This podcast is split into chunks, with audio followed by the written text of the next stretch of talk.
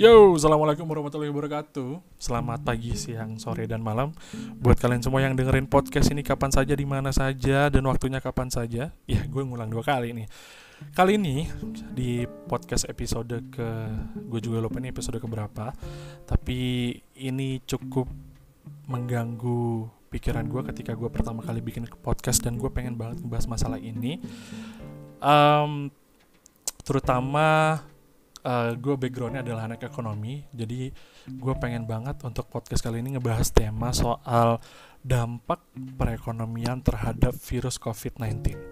Nah ini di telepon sudah ada sahabat gue, teman gue dari kuliah, kebetulan kita seangkatan, satu alma mater, sejurusan, tapi memang belum rezekinya, kita belum pernah sekelas. Bahkan waktu kita di keorganisasian, dia pernah menjadi apa ya, um, leader gue dalam satu acara acara angkatan. Mungkin dia masih ingat. Ini di telepon udah ada Gali Mahardika. Halo be halo halo jadi Gali oke okay. Gali Mahardika ini biasanya kalau ya. dipanggil di angkatan tuh babe bener ya Iya, gue juga gak tahu kenapa gue dipanggil babe. Gue muka gue tua kali ya. Tapi tua, kalau ilmunya semakin lama semakin berisi pasti bakal um, merunduk, ya kan? Waduh. Uh, ini apa namanya? Uh, bongkok bongkok bongkok. udah tua. Karena udah tua. Oke okay, oke. Okay. banget. Uh. Nah ini Babe sekarang gue sang apa salut banget sama Babe karena dia udah mencapai jabatannya sebagai Presidium Alumni Indef School of Political Economy. Bener ya Be ya? Betul banget. Gila, ini pasti namanya aja udah rumit, udah ribet banget. Gue aja nggak terlalu begitu paham apa yang dimaksud dengan ini semua. Gue udah lupa politikal ekonomi itu apa, men. eh, gue juga bahkan Kenapa? kita tuh nggak dapet tahu mata kuliahnya. Kita tuh nggak dapet tahu mata kuliah politikal ekonomi. Uh, Ada sospol ya. Waktu itu sama Pak Ben ya. Nah, sebenarnya setahu uh. gue politikal ekonomi itu harusnya masuknya ke kebijakan publik oh. sama public ya, ya, public ya. economics gitu, ini ya, public yang finance. Gua kan dulu kuliahnya ngambilnya peminatannya political economy ini ya, Anpubrek ya. Analisis kebijakan publik dan ekonomi. Ya, Anpubrek. Terus uh. apalagi sih? Ekonomi kebijakan publik, EKP sama ekonomi publik EKP, ya. Huh. Terus apalagi sih? Ya, Kalau nggak uh, salah, gue lupa. Karena kan nggak salah yang ngambil publik tuh harus empat Iya kan? Iya, ha -ha. ada beberapa publik empat pokoknya publik satu, publik dua, EKP, Anpuprek aja. Ah, ah, ah betul. Siat gua. Karena, karena gue juga minatnya di sini uh, dulu. Tapi since kerjaan gue harus mengambil mikro, mikro banget jadi ya udahlah. Apa apa. Gak apa apa namanya juga belajar. Apa kecil kecil yang penting banyak. Nah kecil kecil yang penting banyak. Oke. Okay. Jadi mungkin gue agak sedikit lupa nih mata kuliah ini, tapi temanya adalah dampak perekonomian Indonesia uh, dari virus corona ini ya. Sebelumnya Be gue pengen nanya nih, profil lu apa sih Be? Sebenarnya uh, gue sendiri sebenarnya bukan ini harus gue highlight ya sebenarnya hmm. gue bukan ekonom hmm. itu harus pak garis bawahi gue hmm. bukan ekonom dan gue bukan peneliti hmm. jadi gue sebenarnya sebagai konsultan di salah satu perusahaan apa eh, salah satu kantor konsultan markom jadi gue hmm. kayak ngurusin uh, konten media uh, terus grafis atau apa pun cuman hmm. uh, klien gue bukan 100% sih sekitar 90% lah 90% hmm. itu pemerintah hmm. gitu jadi sedikit banyak sebenarnya gue cukup tahu apa yang terjadi di pemerintahan okay. tapi gue di luar sudut bukan sebagai kayak analisis kebijakan atau analisis okay. bukan karena masalah pemerintah itu kan luas ya. Iya betul. Kayak gitu. Mereka mulai uh, mulai dari kayak mereka sekarang pemerintah perlu loh membentuk branding, pemerintah perlu loh namanya untuk hmm. uh, membentuk konten yang lebih tepat agar nyampe ke pesannya ke masyarakat. Karena hmm. program yang bagus tanpa packaging yang bagus ya masyarakat juga nggak akan aware. Iya gitu. betul. Hmm gitu. Nah itu tugas kantor gue, okay. gitu. Tugas kantor gue. Tapi intinya gini, di podcast ini adalah gue pengen banget kita berbagi ilmu, kita sharing, mm -hmm. kita bicara mm. soal uh, apa pun itu yang buat gue itu menarik dan bisa dibahas mm. bersama. Lalu juga mm -hmm. buat gue gini lah, ini adalah opini publik ya nggak sih? Karena kita berdua kan dari sisi publik. Mm. dan bagaimana kita mengkritisi mm. itu supaya apa? Supaya uh, gue juga pengen bahwa masyarakat tuh sadar akan hal ini gitu loh. Dan bagaimana sih antisipasi antisipasi ke depannya? Dan kita harus melakukan apa? Supaya kita juga tidak diam saja kan melakukan ini. Walaupun memang hashtagnya harus diam di rumah. Kita ketika kita melakukan iya. ini hashtagnya adalah diam di rumah kan? Gue makanya nelpon lu kan men. Iya, yeah, betul. Di rumah. Ah, di rumah ah, benar di rumah aja uh, gitu. Oke. Okay. Jadi, Beh, pertanyaan yang paling mm. banget gue pengen sadorin ke lu nih ya. Apa dampaknya terhadap perekonomian Indonesia nih dari COVID-19? Nah, ini sebenarnya kalau dibilang dampak apa, hampir semua hal kena dampak mm-hmm. di ekonomi ya. Betul. Berbagai macam sektor, mm-hmm. berbagai macam apa namanya, berbagai macam uh, lini bisnis itu semuanya kena. Mm-hmm. Cuman harus yang dipahami bahwa ini nih biar pendengar agak ngerti ya. Ini mm-hmm. harus kita pahamin. Kalau kalau dampak. Nah, dampak di ekonomi itu ada dua jenis mm-hmm. secara umum. Mm-hmm. Ada namanya resesi, mm-hmm. ada namanya depresi. Mm-hmm. Oke. Okay resesi itu penurunan kegiatan ekonomi, depresi itu kejatuhan ekonomi. Hmm. Nah, sebenarnya yang jangan sampai terjadi di Indonesia, jangan sampai terjadi nih ya, harus pahamin, itu adalah uh, resesi. Jangan hmm. sampai terjadi nih penurunan kegiatan ekonomi. Hmm. Indikatornya apa? Kalau pertumbuhan ekonominya uh, sampai minus. Mm-hmm. Nah itu uh, apa namanya?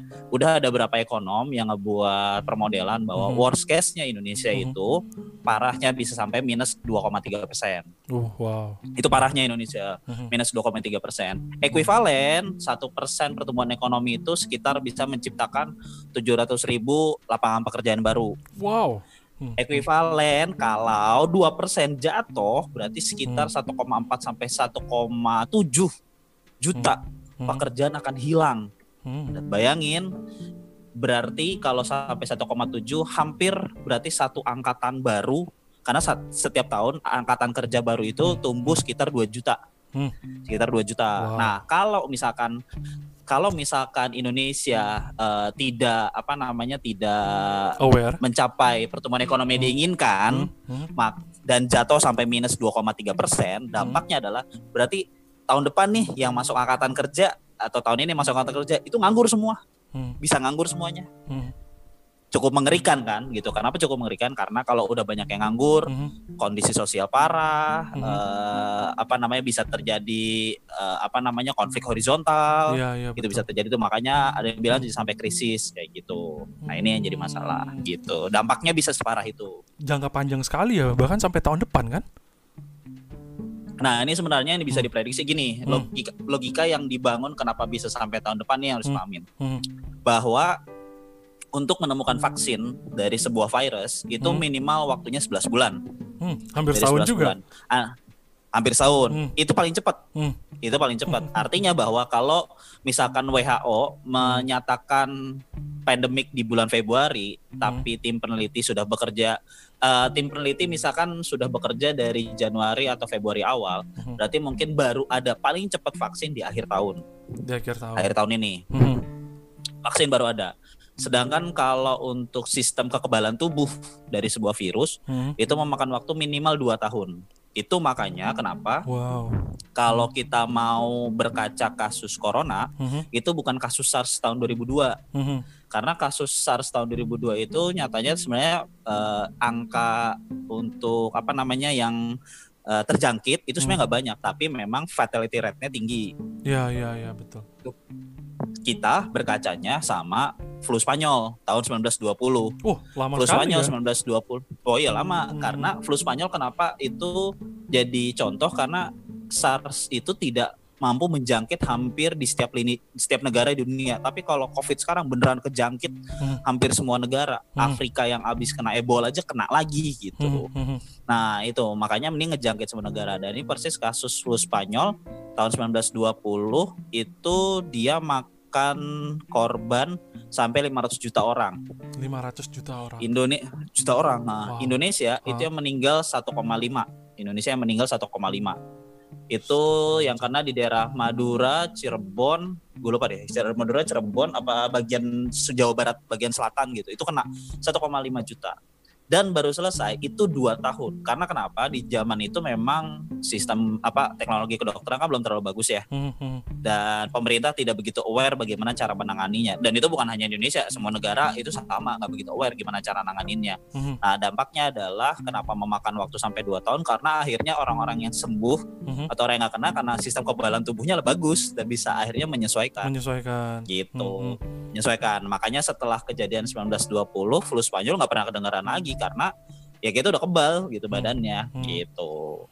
Hmm. Nah, Indonesia eh, maksudnya mudah-mudahan kasus corona ini tidak seperti itu karena kan teknologi udah berubah ya. Hmm, Maksudnya hmm. kebijakan lebih cepat, lebih aware kayak Hmm. gitu-gitu sih. Gitu. Tapi be kalau misalnya lu melihat dan menilai dari em, kebijakan yang dilakukan pemerintah, apakah memang sudah tepat atau memang perlu eh, lebih tegas lagi? Nah, oke, ini menarik sebenarnya. Mhm. Ini kalau ini ada waktu awal-awal kasus corona itu sempat hype sebuah tulisan dari Thomas Puyo. Mhm. Itu judulnya Corona Coronavirus Why You Must Act Now. Jadi kenapa gue bilang ini tulisan bagus? Mhm. Jawabannya karena sederhana. Dia cuma bilang bahwa apa pun yang harus dilakukan pemerintah, lakukanlah secepat mungkin Mhm. untuk mengurangi dampaknya. Karena kenapa dia bilang? Dari hasil penelitian hasil tulisan dia, jadi dia nulis di Medium, dia bilang bahwa eh, negara-negara Mhm. yang sangat prepare dalam eh, menangani corona. Mhm. Jadi kita lagi nggak bicara tentang lockdown atau tidak lockdown ya. Ini ini n- nanti dulu gitu. Tapi kita bicara ini. apa pun yang bisa dilakukan, penanganan apa pun Hmm. yang bisa dilakukan lakukanlah Mhm. Mhm. gitu. Dia ngambil contoh Korea Selatan dan Cina itu Hmm. ternyata fatality rate-nya itu bisa ditekan sampai 0,5 di Korea Selatan dan Hmm. 0,9 di Cina Mhm. gitu. Sedangkan negara-negara yang dia tidak well prepare dan Hmm. dia eh, bahasanya kayak ya dia agak ignoring lah, agak-agak mengabaikan, Hmm. itu fatality rate-nya sampai 3 3 sampai 5 persen. Dan itu yang terjadi Dan dengan Indonesia di- sekarang kan? Indonesia sekarang 8 8 persen, betul.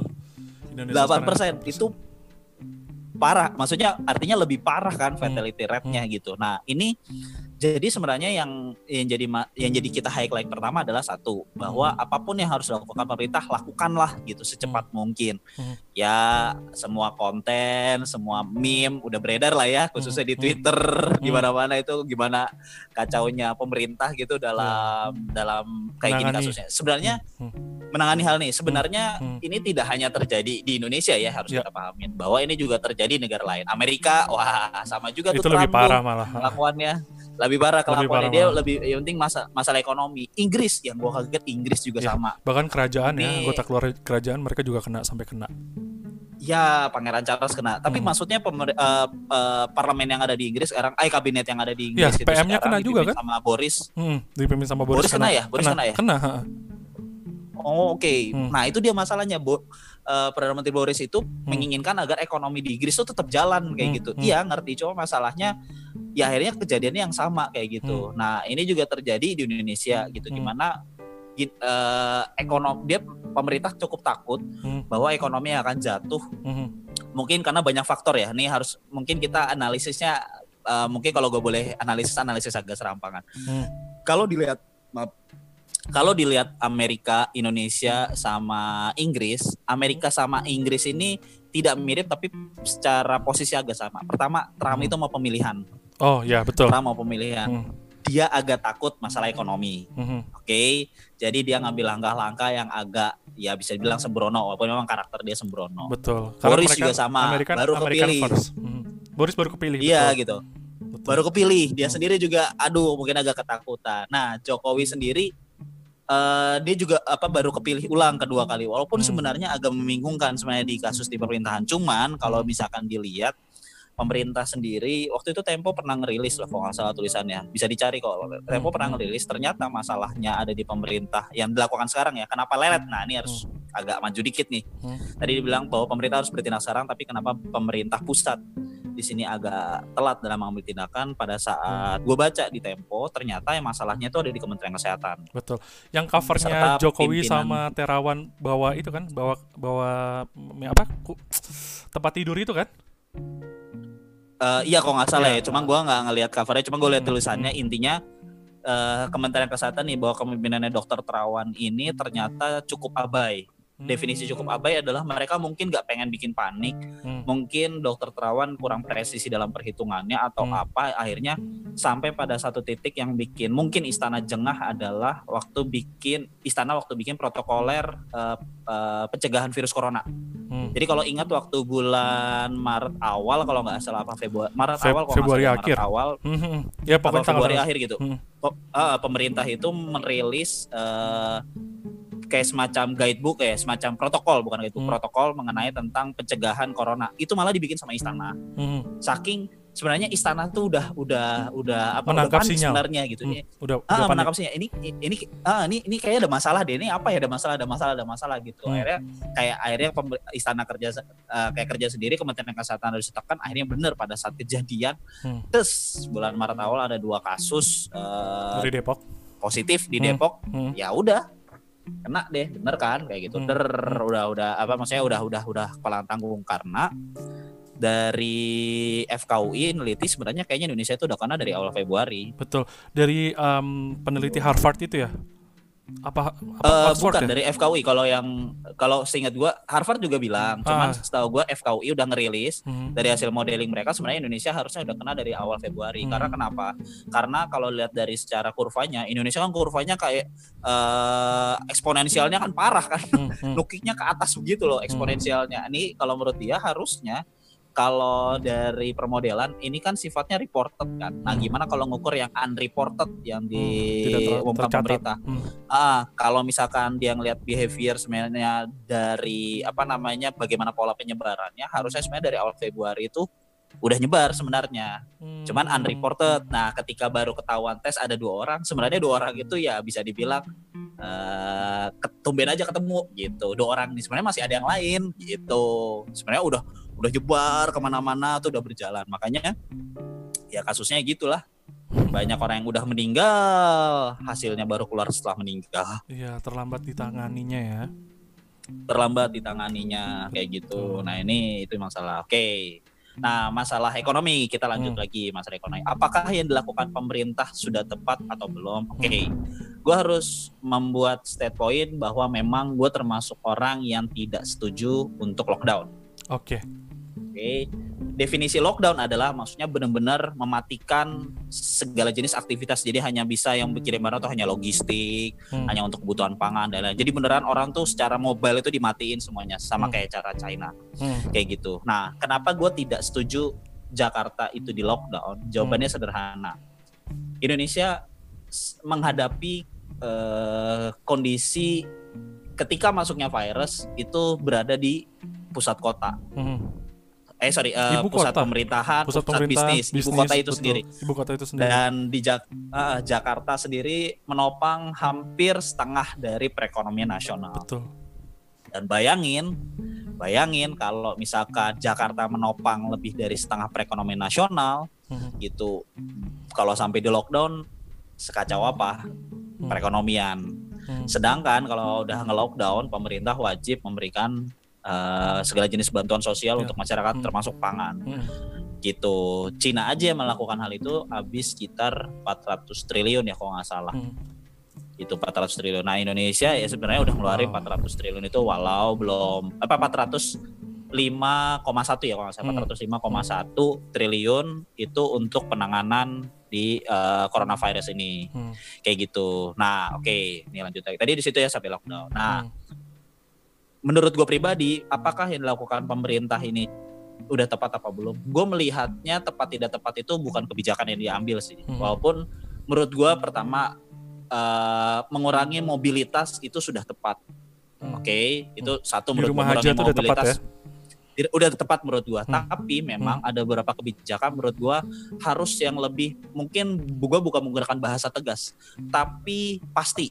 Hmm kebijakan tuh harus pasti. Maksudnya pasti. Contoh misalnya gini, lu pilih dua nih, lu mau ngelarang orang mudik apa enggak? Hmm. Kalau lu nggak mau ngelarang orang mudik, itu berarti resikonya apa? Karena yang gue ingat ya, yang hmm. gue ingat bahwa setiap kebijakan itu selalu menghasilkan kos. Ya, okay? betul segala kebijakan menghasilkan kos. Hmm. Oke, kalau teman-teman yang di sini belajar ekonomik, yang pernah hmm. belajar di kebijakan publik, publik atau apa, bahwa segala kebijakan itu harus menghasilkan kos. Nah, yeah, pertanyaannya pasti. adalah kita punya dua pilihan nih. Kita punya dua pilihan. Kita ambil hmm. contoh aja satu, misalkan untuk pelarangan mudik. Uh, mudik. Hmm. Kalau kita larang mudik, bahwa kos yang muncul adalah perusahaan-perusahaan uh, kayak bus hmm. atau uh, akap bus-bus akap hmm. ini mati, hmm. bisa dibilang mati. Hmm gitu termasuk PT KAI sendiri bisa kehilangan pendapatan yang begitu besar karena hmm. tahu sendiri hmm. satu-satunya kalau gue bilang ya satu-satunya transportasi dapat duit gede banget ya itu lebaran Hmm.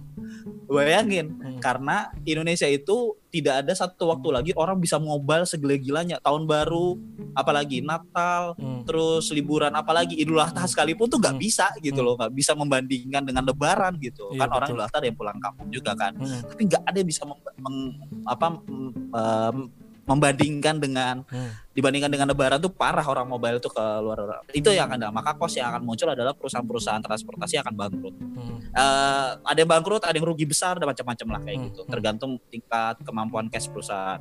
Kedua, kalau tidak memilih pulang kampung dan memilih orang-orang untuk karantina secara pribadi, maka kosnya yang terjadi adalah eh, penyebaran akan terjadi di daerah. Iya, betul. Oke. betul. Nah, menurut gue pribadi, kenapa? Gue termasuk yang kesel sebenarnya. Gue termasuk yang kesel pemerintah mau ke arah mana. Kalau gue mikir gini, Hmm. kalau lu nggak ngelarang Hmm. orang untuk karantina, kalau lu nggak ngelarang karantina, lu udah nyiapin anggaran dan kebijakan apa untuk orang kalau sampai orang yang pulang kampung nih sampai dia nyebarin virus di sana. Hmm. Itu menurut gua. Nah, itu yang tidak ada kejelasan. Hmm. Misalkan contoh, oke, orang yang orang yang ketika pulang kampung karantina, ketika nyampe sana, misalkan pemerintah sana sudah dikasih anggaran Hmm. untuk melakukan karantina. Jadi pengecekan secara massal setiap masuk ke setiap masuk ke apa ke daerah. Misalkan contoh gua ngambil contoh aja. Misalkan Hmm. masuk nih ke apa namanya ke tol yang di Kerawang tuh. Hmm. Nah, setiap bus harus minggir cara kayak Korea Selatan menggunakan drive thru dites satu-satu Hmm. sehingga orang yang masuk situ udah bisa langsung disisir. Oh, ini Anda udah positif. Oh, ini Anda Hmm. udah Hmm. udah ada gejala. Oh, Anda nih bla bla bla bla udah kena. Tapi kan masalahnya kebijakan itu aja tidak ada Ya, ya. kayak gitu. Nah artinya maksud gue bahwa kebijakan apa pun yang lakukan, lu harus mempertimbangkan kosnya Hmm. gitu. Nah siapkanlah kos itu. Kalau memang lu gak siap kos untuk perusahaan-perusahaan ini menjadi bangkrut atau merugi besar, Hmm. Please lu siapin kosnya ketika orang nyampe sana. Dan lu siap jamin gak kalau tuh orang nyampe sana, ketika daerah udah banyak yang kena kasus. Karena justru ini ini mungkin gue agak-agak uh, agak lenceng dikit. Hmm. Justru gue yang takut adalah bukan orang sakit di Jakarta. Di Jakarta daerah. tuh banyak men. Nah, Mm, di, mm. iya di di Jakarta tuh Mm, banyak men fasilitas kesehatan, Ya, lebih puskesmas, Hmm. lebih lengkap, terus lebih ini eh, tingkat pendidikan alat-alat edukasinya obat, lebih paham. Lebih paham. Hmm. khususnya misalkan di Birokratisnya. luar, oke di luar itu apalagi eh, apalagi misalkan oh oke lah bukan masalah obat apa masalah pangan. Hmm. Orang di sini pangan lebih mudah untuk didapatkan ketimbang di daerah kayak gitu. Betul. Nah, vaskes sama itunya. Nah, pertanyaan gue pribadi adalah kalau kalau lu ketika nyebar ke daerah bisa nggak ditanganin? Jangan-jangan, jangan sampai terjadi ya. Gue juga nggak pengen. Jangan-jangan justru nanti bom bom waktunya itu ada di sana. Iya, Ledakan kematiannya malah ada di sana betul. gitu. Kita yang di Jakarta aja kewalahan loh ngadepin pasien begitu banyak ketika udah masuk sulit tertangani karena fatality rate itu berhubungan dengan kesiapan eh, fasilitas kesehatan sama sistem healthcare Betul. sistemnya Betul. gitu. Nah ini sendiri ketika daerah lebih parah kita nggak bisa bayangin mau meledak, Hmm. meledak apa eh, apa namanya bom waktunya akan terjadi seperti apa karena Hmm. kalau kita berkaca ini agak balik lagi dikit tadi yang masa kasus flu Spanyol Hmm. jadi flu Spanyol itu terjadi mati banyak karena tidak bisa tertangani Hmm. Itu flu Spanyol banyak yang meninggal karena tidak bisa tertangani jadi 1,5 juta orang yang meninggal itu adalah Hmm. 1,5 juta orang yang tidak tertangani dengan baik wajar di Hmm. zaman itu sistem kesehatan belum bagus Hmm. kita masih di bawah kolonial Hmm. pemerintah kolonial sendiri Betul. mungkin juga tidak terlalu banyak fasilitas kesehatan Hmm. dampaknya adalah orang meninggal ya udah begitu aja gitu. Hmm. 1,5 juta orang meninggal dalam waktu 2 tahun nah artinya bahwa gue bisa bilang bahwa ini akan jadi bom waktu pelan-pelan kalau pemerintah tidak menyiapkan kosnya Hmm. tidak mempersiapkan kos yang terjadi Hmm. di kebijakan ini gitu kan Eh, itu menurut gue pribadi jadi Hmm. gue lebih butuh adalah gue butuh pasti nih kebijakan apa yang lo mau Hmm. ambil Kepastian. ya oke bahasanya adalah ketegasan kepastian dari Hmm. kebijakan ini kalau lu ngambil kebijakan ini oke Hmm. lu berarti harus ngeluarin ini nah sama kayak misalkan pemerintah oke gue maunya PSB apa eh, PS, PSBB nih Hmm. gue udah mau Hmm. PSBB ya udah berarti kalau gue PSBB salah satunya adalah gue harus menyiapkan pangan nah ini kalau kita lihat dari struktur anggaran untuk social protection itu sampai 110 triliun Hmm. kayak gitu. Oke, pemerintah udah ada apa yang mau dilakukan? Oke, eh, kartu prakerja Terus hmm. misalkan nanti ada kasih kartu sembako. Iya betul. Terus nanti pemerintah daerah, setahu gue Jakarta udah ngasih tuh uh, apa namanya sembako-sembako yang dikasih untuk di setiap apa namanya setiap uh, rumah tangga itu udah dikasih kasihin tuh hmm. uh, untuk sembako sembakonya udah dibagiin kayak gitu. Nah itu konsekuensi yang muncul, ya, konsekuensi betul. yang muncul ketika PSBB kayak hmm. gitu. Nah itu maksud gue pribadi. Nah ini yang jadi masalah adalah bagaimana kepastian dari sebuah kebijakan itu menurut gue. Oh ini, hmm. oh, ini kosnya nih kayak gitu sih menurut gue pribadi. Hmm. Jadi yang sekarang itu gue bukan karena kurang tegas, please gue minta pasti. Hmm hmm. gitu apalagi lu tahu sendiri kan ya mungkin ya agak nyinyir dikit ya hmm. tahu sendiri kan uh, Fajur Rahman sebagai jubir uh, istana ya jubir hmm. istana ngomong ini eh, jubir presiden ngomong ini istana ngomong itu yeah.